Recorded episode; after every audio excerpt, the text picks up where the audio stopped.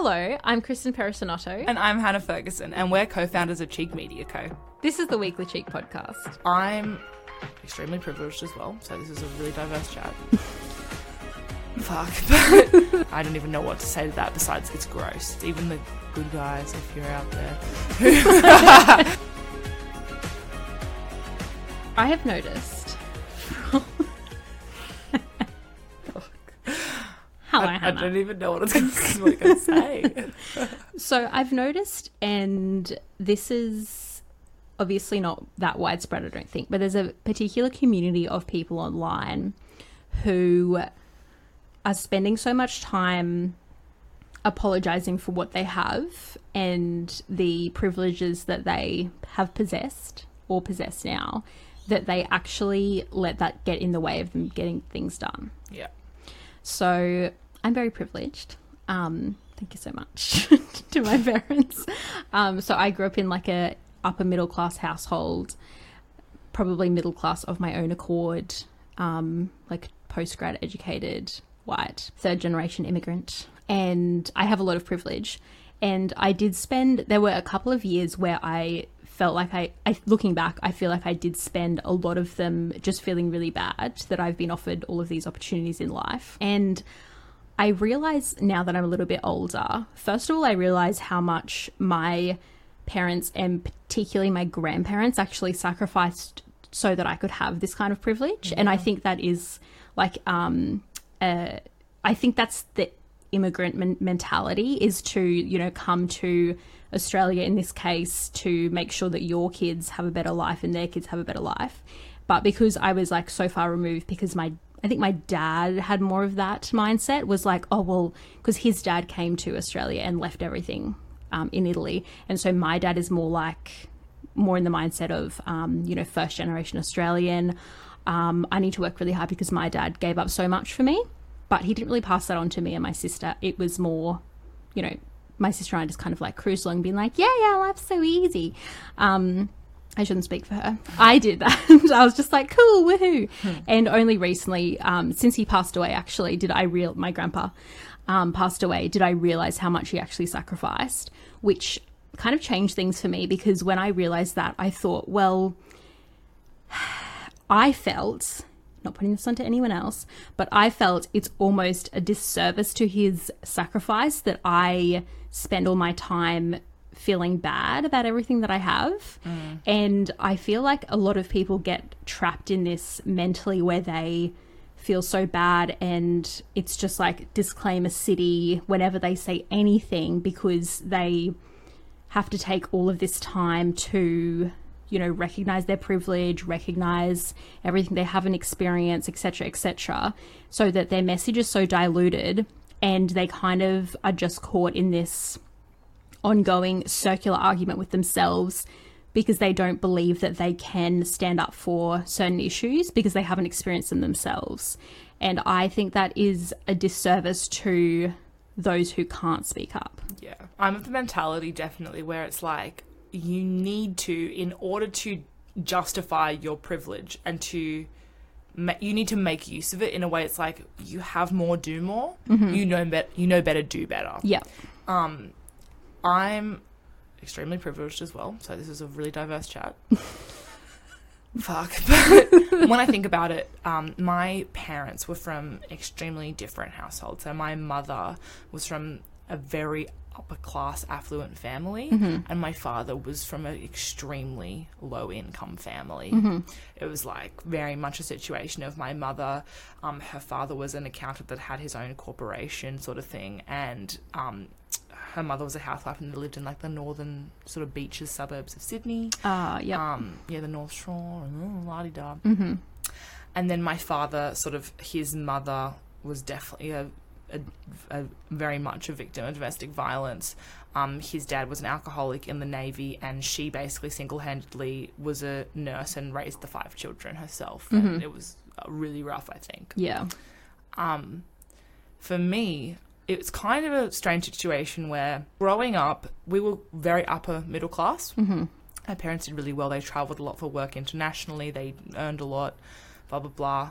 We lived in just like a normal suburb, like an hour outside of Sydney. Um, And I had everything I needed, and it was lovely. And then they made a decision to quit their jobs and move us to Orange when I was in year eight. And when we got to Orange, we definitely moved to a low income household because they couldn't really find jobs. And there was a massive struggle there, which eventually led to a lovely, fucking excruciating divorce.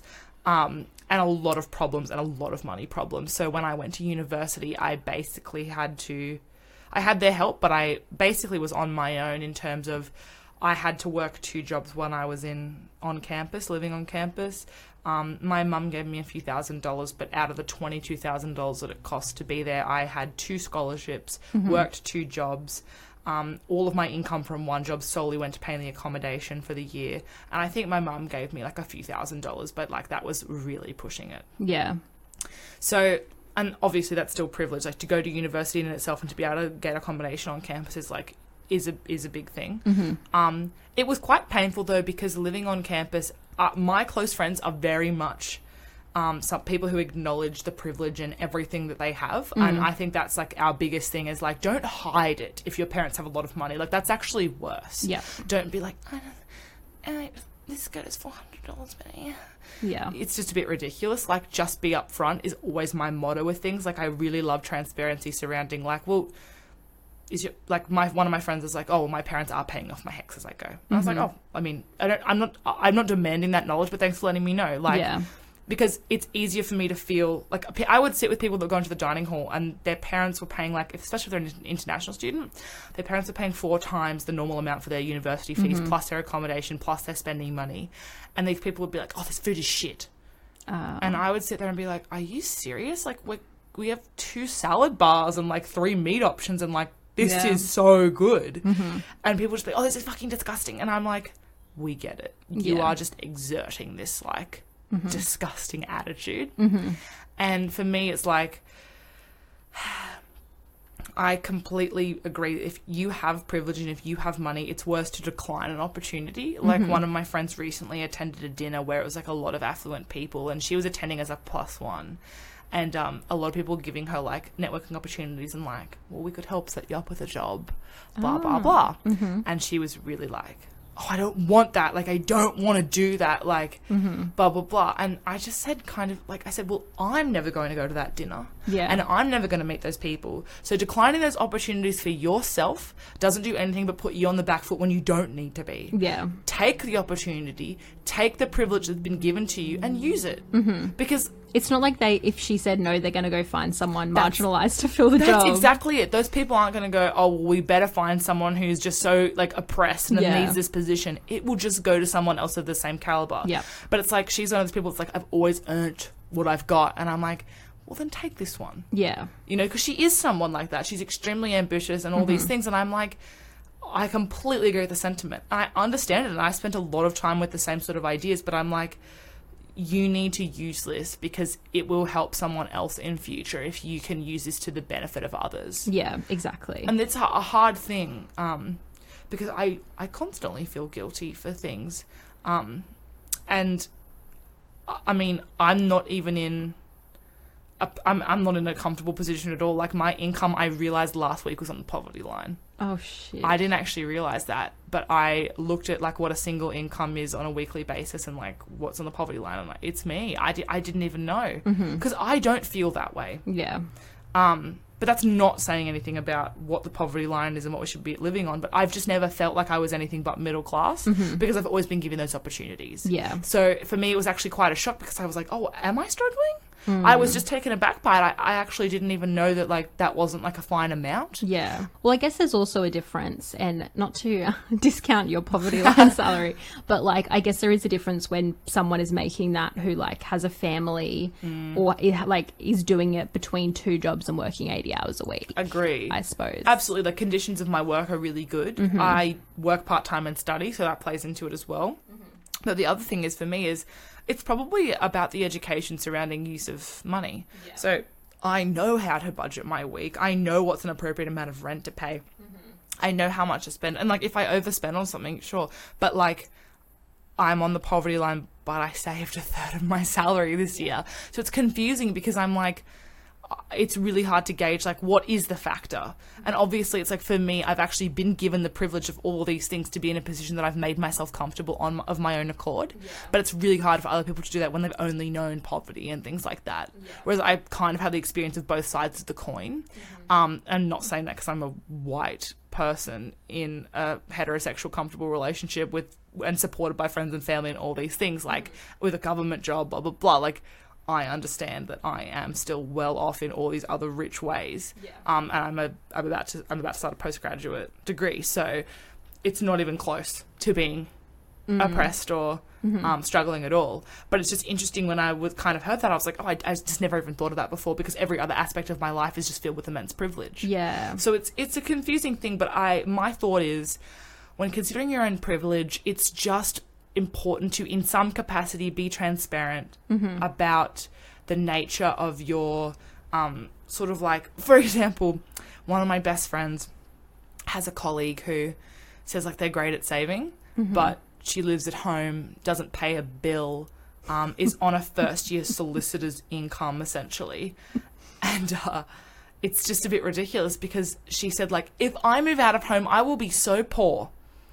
And I'm like, that's actually really, really offensive to all the people that have to work so hard to cover their rent. Yeah. Because I have plenty of money to spare, but what you're saying is that you have a higher lifestyle than me. Yeah, exactly. Um, and it's it's actually insulting. People who say they're really good at saving when they live At home. Mm. with no bills paid. That's the thing. You're actually not good at saving. It's just like you're not You don't have expenses. No, it's exactly. They're not- probably still paying, spending more on like social activities than you or I. But imagine lacking the self awareness. I think that's a fucking skill. That's so true, actually. Like you're you're not skilled. You actually have all of the benefits, and I think that's the that's the actual core of the fury of people who are marginalized. It's like Yep. you don't even know what you don't know. yes. And it's like I, I know I'm I'm a victim of that as well. I definitely am unaware of a lot of things Mm-hmm. um, and experiences because I will always have had the privilege growing up of like a comfortable sort of family home and things like this. But I think that the fury really lies within like you actually have no idea what savings are. Yeah. You've never been at risk. Your safety has never kind of come into question in that capacity because your family's always been there to support you. Yeah. And it's really offensive because your lack of transparency and understanding about what a struggle is mm. and what's broke and what the value of money is is completely subjective to your experience and it's just fucking rude. Yeah, exactly. It's just lacking even the insight to know where to go for the facts on these things. She's not interested. And I think that's the worst thing. Like I um like my parents so my parents gave me a down payment for this house we're this lovely home we're in now. And they gave me a significant amount. It was about a third of the property or just under a third of the property value. And that's the only reason I am able to own a home. Yeah.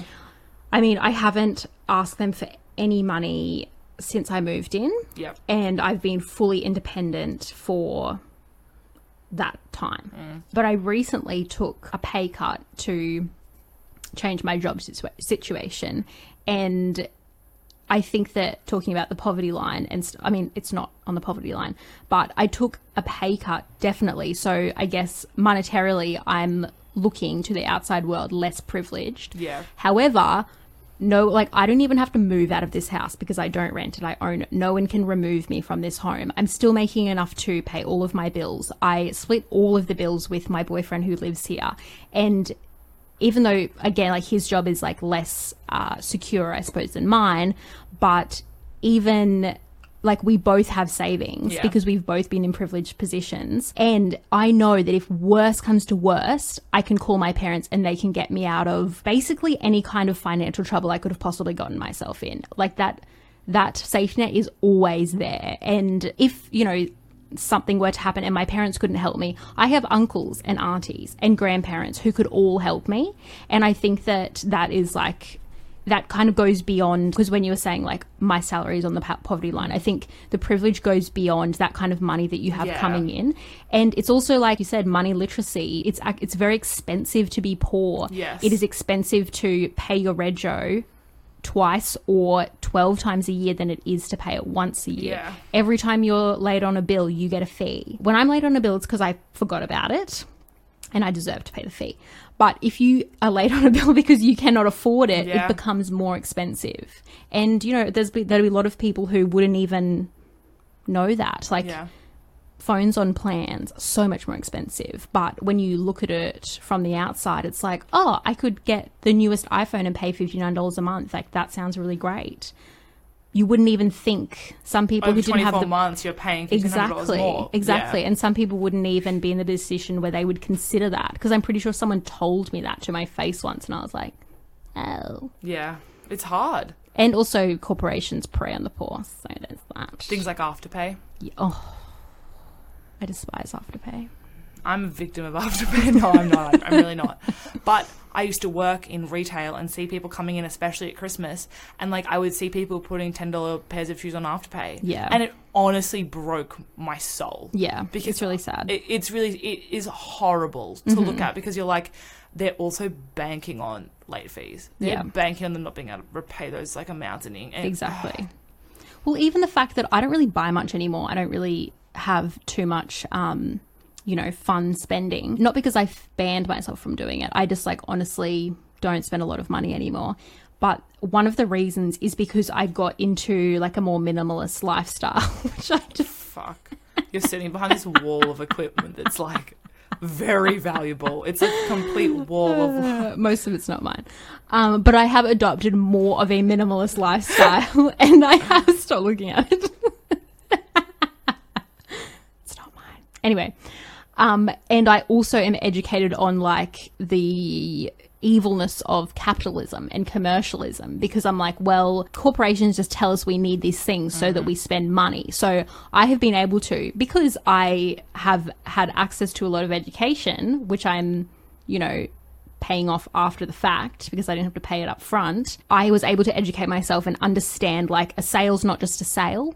Like it's not they're not doing it for us. It's not for the customer. It's for, you know, business and fast fashion brands they their agenda is to make money and when you start to understand that, I think that's when people start to consume less. Yes. So I'm then now more educated about how that stuff works and am less likely to spend a lot of money. But it's also just a bit horrible when a lot of activists come out and say like, if you shop fast fashion, like you are the problem. That's so privileged. and it's like, yeah, exactly. How can you not even identify that that's coming from an immense place of like, well, I can go out. Like a lot of people don't even have the time to go to secondhand shops and things like that because they are working let alone they jobs don't like fit everybody. and afford things. I know it's it's so bigoted and privileged in so many ways that can't identify that like I'm of size 14, 16. I can't even go to op shops and find things that yeah. work for me and like Yeah. that i'm a normal size as well like it's just crazy um and the costs Yeah. the it's oh it like i tr- look I, i'm not very good with i don't shop at like extreme fast fashion shit like i'm not gonna name names but like there's something that you can just tell are obscenely cheap But Yeah. two years ago i did Yeah. um, and it is just difficult, like especially with things like Black Friday and Click Frenzy, and they're sort of condemning people like on this day an Amazon delivery truck leaves, and this is a fact, every ninety three seconds somewhere in the world, right? Mm-hmm. Why are you condemning someone who is trying to save some money on their kids' Christmas presents? Yeah. on during a sale and i mm-hmm. get that there's a lot of issues surrounding like mega sales where they like bump the prices the weeks before to like make the sales look better and like there's, there's a lot of issues surrounding this but i i get that like there and we obviously wrote an article about friday so you know like there's huge issues with like the environmental impacts with mm. days like that but it's like it's really hard to just blanket condemn people from particip- for participating in those things when some people need to to be able to afford and break up their spending for the rest of the year as well. Yeah, like it's coming from this place of like, well, do you know how it feels?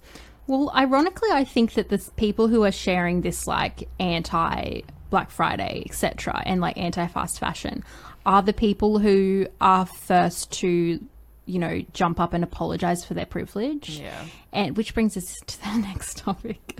Um, I don't believe that apologizing for your privilege is particularly productive.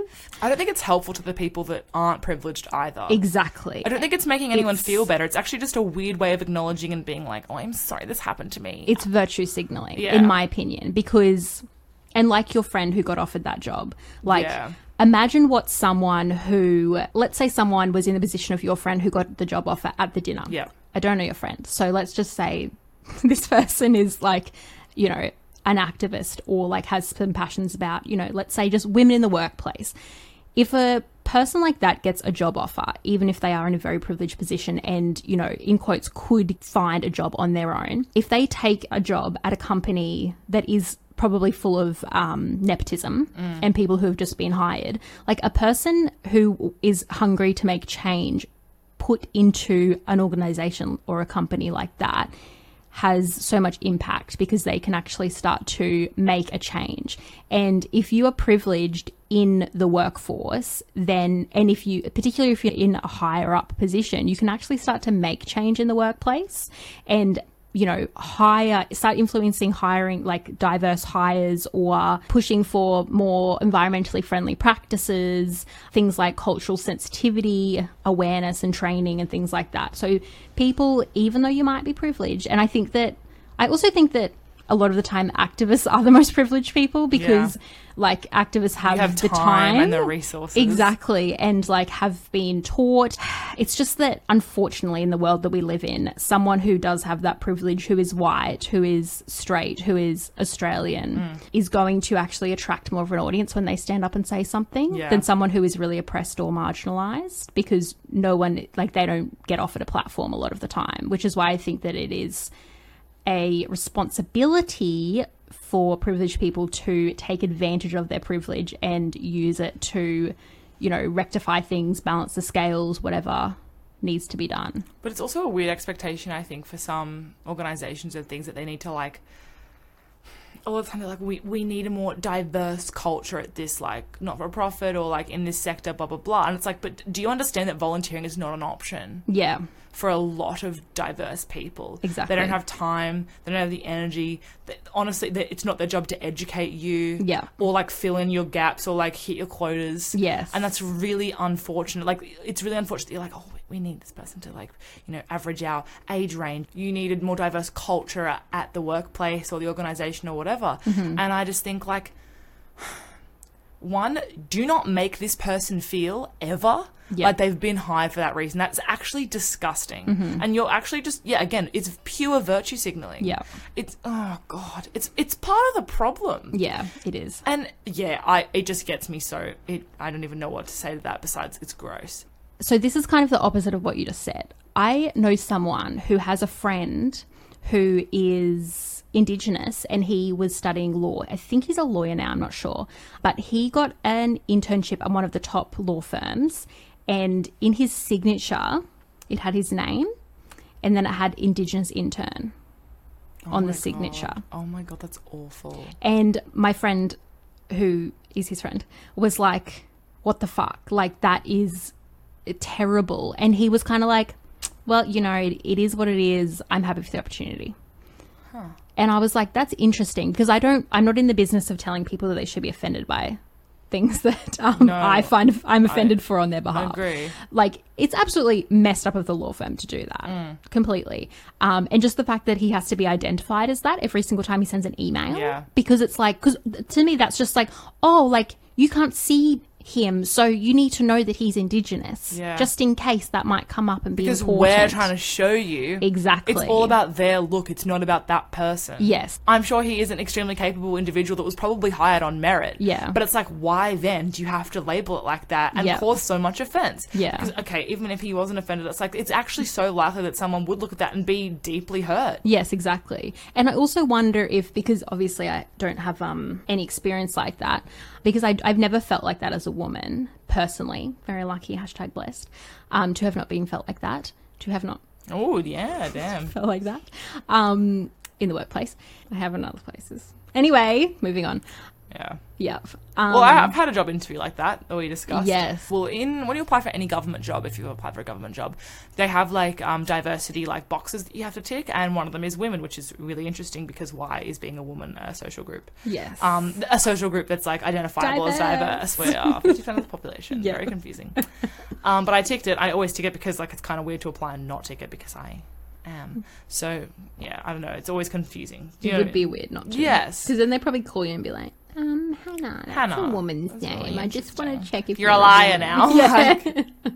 You can't not take it. when I I got the call for the job, and I thought they said, you know, we want to come, we we want you to come in and take an exam, and I was like, that's odd. This is a government role, it's pretty stock standard. Um, and I entered the room, and it was a test with.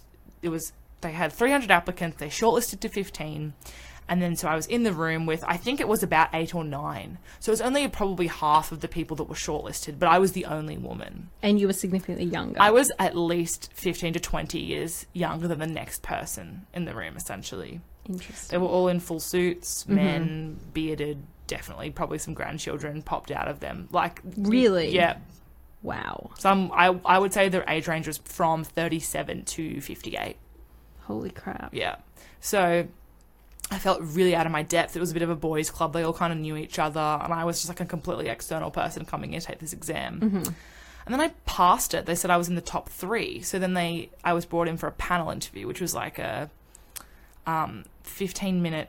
Like I had 15 minutes to prepare from the questions they gave me, and then I presented for 30. And then they, the interview actually went for a total of 75 minutes because they wanted to ask me so many questions about my CV. Nice. And I thought this is really interesting. I must be going good. They said like I was one of the top testers and blah blah blah. Like I really performed well. Mm-hmm. And they were like, "Your CV is so interesting for someone of your age, your age, your age." Blah, blah, blah. And I was like, "Oh, Oh, they you." kept bringing it up. yeah." And I knew that I was probably because obviously there was only three of us that I think went in for the final interview, and the person performing was a man. So I was like, "Well, was there another woman? I don't know. I don't know." Yeah. Um, Were there women on the panel? yes, two out of four. Okay. And so I was just confused. I was just sitting there answering the questions and I was a bit frazzled because it went for so long and it was just a bit of an uncomfortable experience. And then I just left thinking, nah, it's, I'm not going to get it. I know. I've, I've done well, but it's, I'm not going to get it. And then a week later, I got the call and they said to me, they said, oh, you know, the feedback is that your application was fantastic, your presentation was fantastic, but you just don't have the same amount of experience as the other candidates. And I just thought, but you knew that because I was And 15 to 20 years younger than the other candidates. Yeah. So are you meeting a, the especially in things like government roles, do you have to meet a quota in who you um, shortlist for your job applications? Like, I don't understand Hmm. how it works, but my and maybe I wasn't the person, best person in the job. I clearly didn't have the same experience, but walking away from that, I just thought, was I just filling a box for you? Mm-hmm. I don't know. Well, it's and hopefully you take this at face value. No, I will. I just- I feel like enough times pa- has Yeah. passed, but there is a chance that they, um, you know, potentially could have brought you in, could have shortlisted you initially, and then were possibly surprised at how well you did on the test. yeah. Had you considered that? Um. Because I guess if, like, in government roles, like, you know, you could maybe you have to just take the top people from who performed on the test. Yeah. I think I think that's what happened because it's an external um, marker. Yeah, right. So um, I had to go to a separate um, recruiter, a private recruiter, to take the exam, and they marked it and gave them the best. Mm-hmm. So that's that is what happened essentially. I Yeah. must have um, outperformed the other candidates. and, Yeah. Um, got into the top three, and then they've in the interview. But again, like Why? I just like don't waste my time. no, agree because I went in for like some of my lunch breaks. I was like really not. I was going in for two a seventy five minute exam and then a seventy five minute interview two weeks in a row. Yeah. it's quite onerous, and especially because like the interview itself was like. It was a lot, and it hmm. was hard ask questions about my resume and my like policy experience and things like that, and you know, different and not for profit work I've done, and like, I, I, I was like taken aback by how interested they were. I Yeah. think, which is why I was like, I, I, I didn't think I walked away thinking there's one position here. Yeah. I'm not going to get it. They're, because I knew the other candidates were going to be men who were 40 years old. Mm-hmm. So of course they've got it. But I kind of just walked away a bit disenfranchised with the process. Like, look, I was probably I gave it a red hot go, but I, I knew from the start. Like I, Yeah. I had a funny feeling from the start that this was not good. Mm-hmm. Yeah. Well, I think when you walk into a like shortlisted room like that and Yeah. see that there's all of these people, like it's we can't compete with that kind of experience. No. It's just like we don't we haven't had enough years of life. But also for a 22 year old law graduate and, you know, white female, I'm walking out of there like, oh, they've oppressed me. And it's like, I can't even imagine how someone else might feel. Yeah. Like, I felt like a bit like, oh, I'm a bit of a quote, like I'm a bit of a box tick as a woman. But it's like, Mm. that is ridiculous. Like, I can't even imagine what someone would feel who's actually part of a marginalized group. Yeah. For me, I, I, walked away thinking, like, why do I feel offended? Like, this should actually just spur me on. Yes. Yeah. But it, it is, yeah, I, mm, God. I actually work in an industry dominated by women. Communications is, you know, dominant, dominated by women, as is, you know, marketing. I don't know about advertising, it might be Yeah. But anyway, So I don't really necessarily foresee that happening to me as much, which Yeah. is nice. But the people who are the heads of like, you know, PR agencies, marketing agencies, comms, they're always men. Yeah. Like men are always at the top of these. So I think that it probably for me it would be more of like just the glass ceiling. Like it's easier for you to come in, but you can't go you can't go up. You just stay there yes. in your cubicle. Well, that's it. And I I think, especially in the legal industry, in the past few years, I think uh, what's funny is that when you're in the legal industry, and I'm not really, I'm pretending right now. When you're in the legal industry, though, you kind of know that it's dominated by men. Like, you know that bad things happen to associates and clerks and things, and you know that, like, juniors. Have, junior females have bad experiences with senior male partners occasionally. Like it just happens. Yeah. And that's kind of just like a public secret Yeah. you know, um, and it's a stigma I think that stuck around. And then last year, when um, the High Court judge was sort of, it came out that he had sort of like sexually harassed he, one of his former um, clerks. Oh god. Oh, associate, judge's associate, sorry. I can't actually remember what her position was, sorry. It was like a shock to the public that someone of such a stature and um, a sort of moral high ground would have done something like this. What like a priest? I know, that's exactly what I thought when I said that too. And it was like, Shocking. do you understand that it comes back to the same perspective on like the Weinstein situation where Hmm. it's like, you don't say anything as a woman, not because you like it, not because you consented to it, but because your career may be destroyed if you try. Yeah. I sometimes as a woman you just decide like then and there in that moment like this is actually traumatizing. Yeah. But I need my career and you just put your feelings aside from it, which is not okay and it's not right. Mm-hmm. But I think that it's like very comparative in a lot of industries. It's just surprising when the public is like gobsmacked by something like this. Yeah, When the industry itself is very aware. And not surprised. Yeah. And well, I think that um, opens up to another to- topic. Women who are in privileged positions, or anyone really, anyone in a privileged position, I think they have more of a responsibility to speak out about something like that. Because, and I, I say this a lot, and I know it's not it's not really very good, but I hope that um, it's uh, enough to be self aware Yeah. but I hold women to a higher standard than men a lot of the time. And I think that's just my natural kind of instinct. Um, and I, again, I don't really think it's ideal. But I think it's because uh, women can do a lot more damage to the cause of feminism than men can. Because when a man is saying something about feminism, it can, I, it can arguably be dismissed uh, as him being um, uninformed. And it's also quite typical, like we've heard it all before. But when a woman says something anti-feminist, feminist, it kind of it can actually damage the movement. You said that in your Julie Bishop. I pod. did, I did. Yes. Shout out, Shout out PR in Kristen's politics. other side hustle.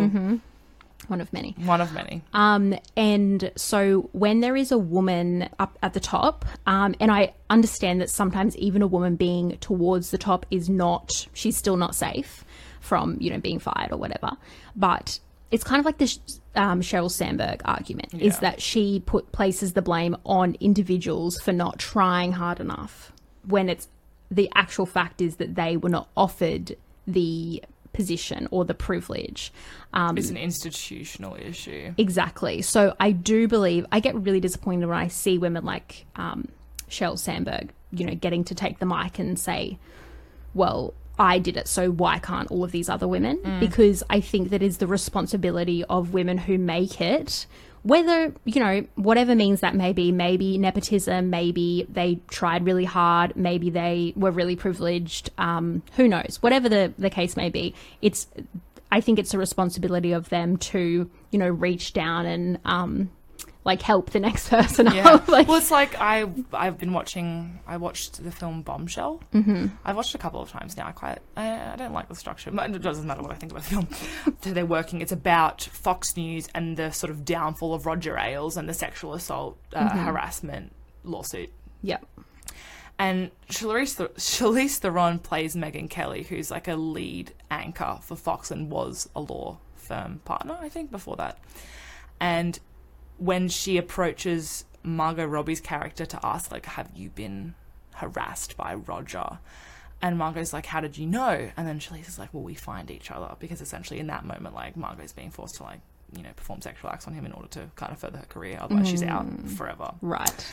Um, and like that character, Margot Robbie's character kind of says like, well, why haven't you done anything about it? Like, you, like, it's it's actually completely in your power now as one of the leading anchors with her own show at Fox News to do something about this. Like you're just shutting up and you've never said anything, and then you just like got to the top and like kept being quiet, even though you kind of knew what was Yeah. happening to me and others. And Charlize Charlize Theron said, "It's not my responsibility to protect you," and she said, "It's all of our responsibility." Mm-hmm. And it's like that's actually a really good argument because it's actually not the job of people like, and it kind of came out with um with the whole Weinstein thing with um Angelina Jolie, Yes. blah blah blah. And it's like who like I think people are throwing blame, and I think when we throw blame, we're at risk of making the problem not the man, which I think is the biggest turn off of things like that. Yeah. But I would hope that if something had happened to me and I worked my way up in an industry and then something happened to a younger person who told me, I hope that always and forever I will be the person to do something about it. So do I. And this is kind of, I'm going to argue both sides Ooh. because it's things that I've thought I about. fucking hate a devil's advocate. I didn't use that term specifically. um, so I, th- so okay, I haven't seen Bom- Bombshell, but um, so I'm just going to make some assumptions.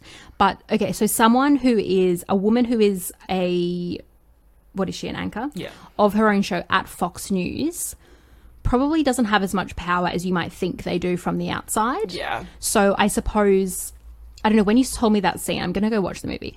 Using the words it's not my job to protect you is messed up. Yes. Like what a thing to say to a victim when you exa- know exactly what kind of position they're in. Yeah. Like terrible. And I think she just says it because they're both victims. So it's like, well, mm, it's like palming it because you can't say because we're both in the same boat, but you're not really. No, exactly. So it's very terrible. But also, just because she is an anchor, she doesn't necessarily have the power.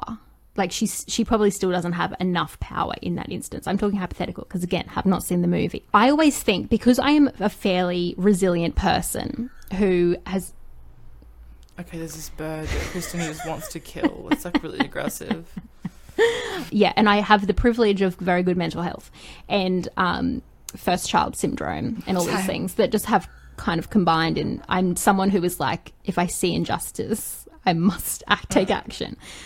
I would be more likely to be the person who does actually stand up. Because this actually happened in and I'm not allowed to give details because we went to mediation but in a previous workplace I actually resigned from a job because the the situation was unacceptable completely unacceptable. And i resigned because i had another job and i didn't need the money. Hmm. But there were lots of women who worked there who i was like well that is like this is a completely unacceptable situation and i am willing and happy to resign and take this to the next level because i have the benefit of not needing the money and also the benefit of like good resilience that i'm not going to be scarred from this Yeah. forever so I am going to take it there. But a lot of people are not in that position. And I think it goes even beyond the privilege of being, you know, white and um, uh, middle class and etc cetera, et cetera. It's actually like the kind of person that you are. And I kind of, I don't know, it's.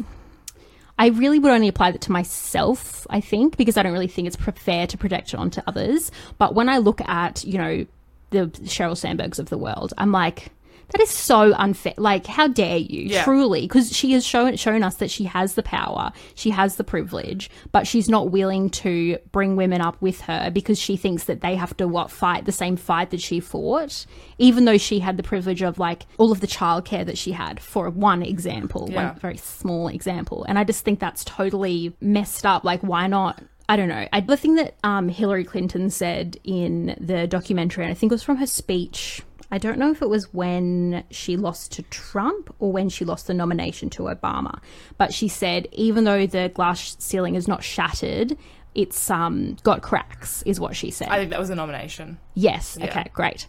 I think it's a shame, and I have lots of thoughts about this. I think it's a shame that the first woman to do anything is going to have a terrible time, Yeah. frankly.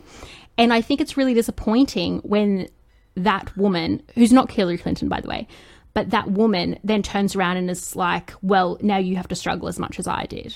Like, that's That's so messed up. It's ridiculous. It's like what I really liked about Julia Gillard when she was talking when she did her book tour recently for like the women leadership book, Mm-hmm. and she was saying like the thing that we've learned from um, places like Norway and New Zealand is it gets easier Yeah. for every woman that comes after the first. Yeah. and she's like, if my I hope that can serve well in this country because I had it rough, but like I hope that I've paved some sort of way for like a, a slight a slightly better opportunity and circumstance for the next person to fulfill that role. Yeah. And she absolutely did. Yes. Like, she, and she took so much crap. Oh, God. And there's like, I mean, surely there's no way that the second woman can cop as much flack as she did. No, Surely. she honestly for the first female prime minister to be unmarried mm. and No kids. childless Yep.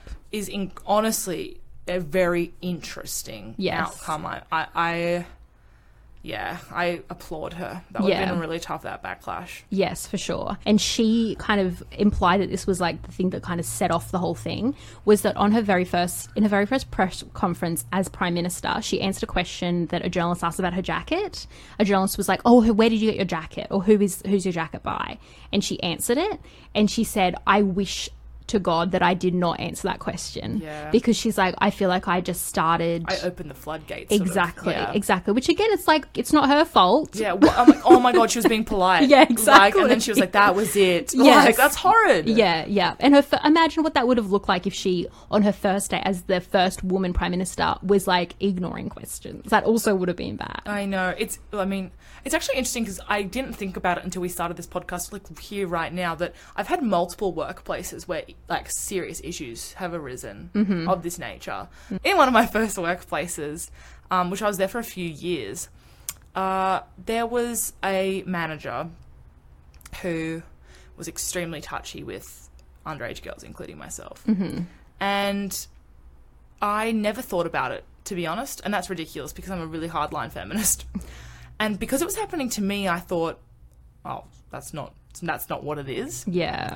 Um, and then no, I never said anything, and I thought it was only happening to me. Mm-hmm. And then when I was about to leave, and I was. I was literally on my way out, like a week away. One of the other managers had discovered that another girl had quit for on that premise, Right. and Is that why you left? no, I was just moving on. Okay. Um, and the manager came to me and said, "Would you be willing to like sign a statement or blah blah blah?" But this man that had done these things was retiring in six months, Right. and I was moving, so Yeah. I just wanted to be done, yeah. and I didn't know how extensive it was and blah blah. blah. I just knew he wasn't very well liked, but like I didn't know how deeply it ran with like the touching and stuff. Mm-hmm. I mean, I still don't. Like, I don't know if it was like if what happened to me was worse than what happened to anyone else Yeah. but I only thought about it like in the past couple of years. I just thought, well, I fucked up hmm. because I had been there for years longer than the other girls that this had happened to. Yeah. and I was in the same position as them, like technically on like a technicality basis of the position, mm-hmm. but I was in a much more prominent position in like the social side of the workplace. Yeah. and my statement probably would have done something serious, mm-hmm. and I just was like, be gone Yeah. and because I was like over it, and I think at the time I thought, oh, he'll be gone soon, Yeah. and like I just, it's honestly also a reflection of the fact that what I thought happened to me wasn't wrong until years later, because mm-hmm. I thought, thought it was older male attention. Yeah. Um, and then as an adult, I've looked back and been like, well, that was fucked, to be honest. Yeah. And like that wouldn't fly. If someone did that to me in my current workplace, I would be going to the police. Yes. So it was just an odd situation. Like I never even tell my parents. Like if they listen to this, I'll be like, "What the fuck are you talking about?" Like honestly, it just didn't Hmm. wasn't something I thought about. I thought, "Oh, I'm the favorite." That's what I thought that meant. I Yeah. never even thought about it. And then like like I recently took on a freelance position where I ended up alone with a man in a room for two hours who sexually harassed me, and then I left and I thought, "Oh, that was awful." Hmm. And I left and I called someone, and- and when I called someone, I started crying, and I was like, "Oh my god!" When I was in the room, I didn't even think it was bad until I started repeating what he was like threatening me. with. yeah. And when I started crying, I just thought, "Oh," and then I told my other workplace, and they were like, "You need to go to the police," and then I I just didn't. Mm. And my bloody job is in criminal fucking law. Yeah. And I was like, no. And I, I can't even imagine it because I'm also the oldest child person who's like, I will stick it to anyone who does it to anyone else in front of me. Yes. Like if I see something happening, I'm like, no, you fuck off. Yeah. Like I am the person who, if I'm in the street, like waiting for a train, I look at other women on the platform to make sure everything's okay. Yes, me too. I'm on a train and I see a man like turning around to talk to a woman, I watch until he stops. Yeah. Like I'm definitely that person that like waits. I've literally like helped a small child off a bus because they weren't sure what was going on and they were sitting with someone that I got bad vibes from. Mm. And they like looked at me and I was like, Yeah, with you and you can sit with me and stuff. Like Yeah. I'm definitely that person. Yeah. But when it happens to me, I'm like, Hmm? I'm fine though. Yeah. Yeah. But that's it. And I, I didn't But even- I, th- I think it actually makes sense. it does. Yeah. But it's like really hard to think about because I'm like, why do I treat myself differently? Yeah. And it's like, and why am I not holding these other people accountable when that's what I stand for and that's what I believe in? Yeah. And I don't think of myself as like a victim or survivor of anything. I'm like, oh, this just stuff just happens to everyone. Interesting you say that. I've just remembered something. So prior to the my taking something to mediation, which I um, also should mention that one of my family members worked there with me, which Oh, is one of the reasons why I did it. A few years prior to that, I used to go to this guy for um, remedial massage. Right. and a lot of people who I knew went there as well to him. And a few things happened in the massage where like the um like towel kept slipping down and I kept pulling it up, pulling it up, pulling it up, pulling it up. And I was like he just like held a stream of like I knew him as a friend prior to this and he just held up the stream of conversation and I didn't feel like he was like looking so I was kind of like that's weird that the towel keeps slipping like kept pulling it up kept, kept pulling it up etc and um, I only had the one massage from him, but then a couple of like the other women who also went to him. I don't know exactly how it came out, but it started talking, and someone was like, you know, it's like weird. And then we spoke to another massage therapist who was like, we do training so that the towel does not slip. Like the towel never slips. Like that's not a thing that happens. Right. And we were just like, I've never thought about something like this before. Yeah. yeah, and we were like, shit, like That's that's fucked. And then I ended up like all of us obviously um we actually got him like removed from his his position. Mm. We were seeing him in like a like pay cash. oh, I understand. It's kind of like when someone at like TAFE offers you like a, a free haircut for training. Yes, Yeah. correct. You know what? I'm actually going to talk about it in detail because I just realized there's no reason why I shouldn't. Yeah. So, okay, so I used to be part of a gym mm. and he was there and worked in one of the rooms. So basically the gym owner was just like like I'll help you out, mate, like and okay, he was actually used to be a drug addict and he had like rehabilitated himself and was like you know, on the way on the road to recovery. Yep. So there was always an air of like he did it, he's done something really important and that shouldn't be overlooked. So that was why he was given the opportunity to use that room. Yep. And so a lot of us like um and like guys went as well, the guys and the girls. Anyway, so this we found out what was happening and eventually communicated and then the gym owner actually came to me and was like did this happen in your massage? And I actually felt really bad for him because he was clearly extremely uncomfortable and really angry. And he was like, Did the towel keep slipping? And I was like, Yes. And he's just like, Okay, this is what's happened. That's really fucked. So oh he booted him, obviously. Um, we never saw him again. But I then found out that another, another one of the women who like had seen him months prior and had that issue, and he had like like just the same kind of thing, but she hadn't said anything for months.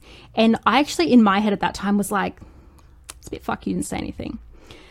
But then now when like after that happened he got booted, like the gym owner was like saying, "Oh, you know, like you should all get together and write a complaint and actually like submit it because he's going to go get another job now." And he he did. We knew where he was working, but we never did the complaint. And it was just because it was kind of like a well, we all have to get together and we all have to write it down and I don't know, it wasn't even that I didn't want to do it. It was kind of just one of those things where it was like, well, like I'm glad he's not around me anymore. And we kind of just didn't ever get around to it. Yeah. So I guess I had, it was very like contradictory because I felt annoyed that one of the women had experienced it and hadn't said anything. But then in turn, I had not Yes. I have not reported it, and now I've actually haven't thought about it in a long time, so I'm going to report him. Um, but then after that experience, the the place where I took a workplace to mediation happened after that because by that time I had kind of like grown into myself more and I was just like, no, like this is Yeah. not allowed Yeah. and it's not okay. So it is, it's, I don't know, I think it's like easy to say, oh, like I should have done more. But in the moment, it's kind of, I don't know, there's like so many reasons why you don't, Yeah. which is not ideal. I don't want to give an excuse to myself. No, I, well, with the situation with my like recent situation where I met this person I was doing freelance work for, um, and they sexually harassed me because like the thing is, and this is definitely the product of the places I've worked in, and like a lot of my work experience, like I lived and worked on campus, so I was exposed to a lot of training for like. Um, sexual assault disclosure, um, mental health issues, like calling ambulances on a variety of mental health issues and like self harm situations, and I've actually been in those positions before. And then my other work is legal, and I worked in like a organization that deals purely with um, prisoners. I've worked in places that deals with purely prosecuting criminals, and so it's like I've had a lot of exposure to a lot of really confronting material, um, people, facts, all of these things, and for me to be rattled yeah. but also for me to be like I understand that I'm quite cynical and I have the worst impression of society. Mm. And it's kind of hard because when I hear like why didn't you warn me about this job and I was traumatized by it, it so exemplifies that especially men don't understand the danger other men pose. Yes. When I meet someone who's going into these fields I'm like, well, it's not like a haha good luck. I hate that because it's like actually take a minute and realize that this person is going to have to deal with their mental health at some point with this job. Yeah. And it's really important to take it seriously in some capacity and say like, what do you like? I always ask like coworkers or things like, what are your methods? Like, how do you compartmentalize this information and like deal mm. with what you're being confronted with, and things like that. And you can't ever really truly do it. Like, I think it has really lasting impacts on like your mental health. I mean, it does for me, but it's really unfortunate. I think that uh, there's a like a lack of realization, understanding bet- about the impacts of of circumstances and situations and experiences like that. Yeah. Like I consider myself to be quite a robust person that can deal with that sort of confrontation, and I freaked out. Yeah. And it's like I can't even imagine how it would be for someone who was doing like that was their first job or. And why isn't it recognized that that would traumatize someone? Like, why Yeah. can't we need to be a bit more alert to the fact that this is a terrible circumstance and someone doesn't have to experience that? even you know when you start a new job everyone it's kind of all rainbows and sunshine Yeah. like no one will particularly if it's not like a you know management Yes. like you know you have all the info now but when you're coming into a position a lower position no one tells you how to navigate the workplace they're just like haha yeah this is so great and that's so great and yay This is. Microsoft Word. Exactly. That's what it is. Exactly, which I, I, I hate.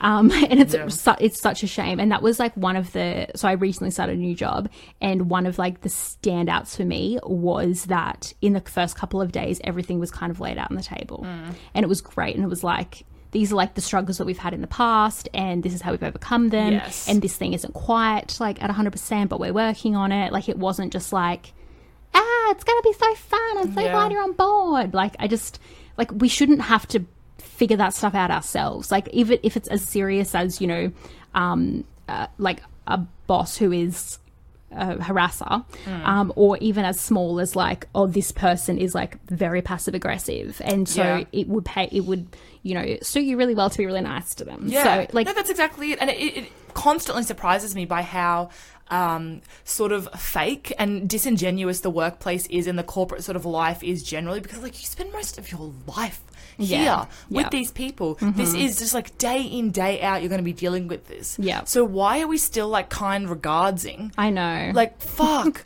I I can't even deal with it. It's from every level of the scale, like Yeah. from everything from like the absolute stuffiness of how people are in the workplace, Mm-hmm. and just like how like fake emails are and how fake conversation is, and just is a bit dribble to be honest.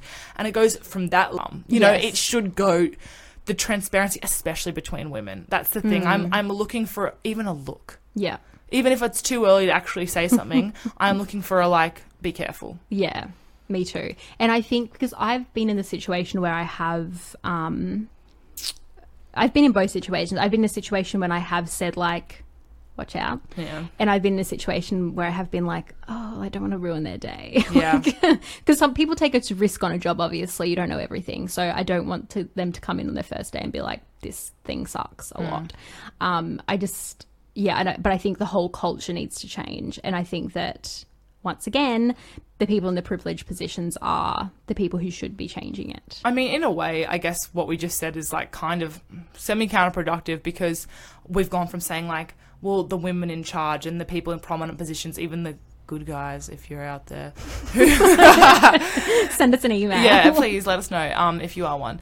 If you are experiencing or know of that, like someone is being harassed, and Yeah. you, it's actually probably not good to turn to the new person and say, "Watch out." Yeah. You probably should be doing something way more productive. Agreed. But you know, if you're if you're in like a semi sort of not an entry level, but like an associate level position, like an officer, a coordinator of something, If that's you, all you can do. yeah, if your only approach to safety and protection of others is like letting them letting them know, Mm. Yeah. you should be doing it. Yeah, if you should be doing that's what's the most in your you can capacity. do. Yeah, for sure, for sure. If you found us just totally relatable and quirky, come back next Wednesday for a new episode. Until then, head to cheekmedia.com.au to tide you over until then. Bye. Goodbye.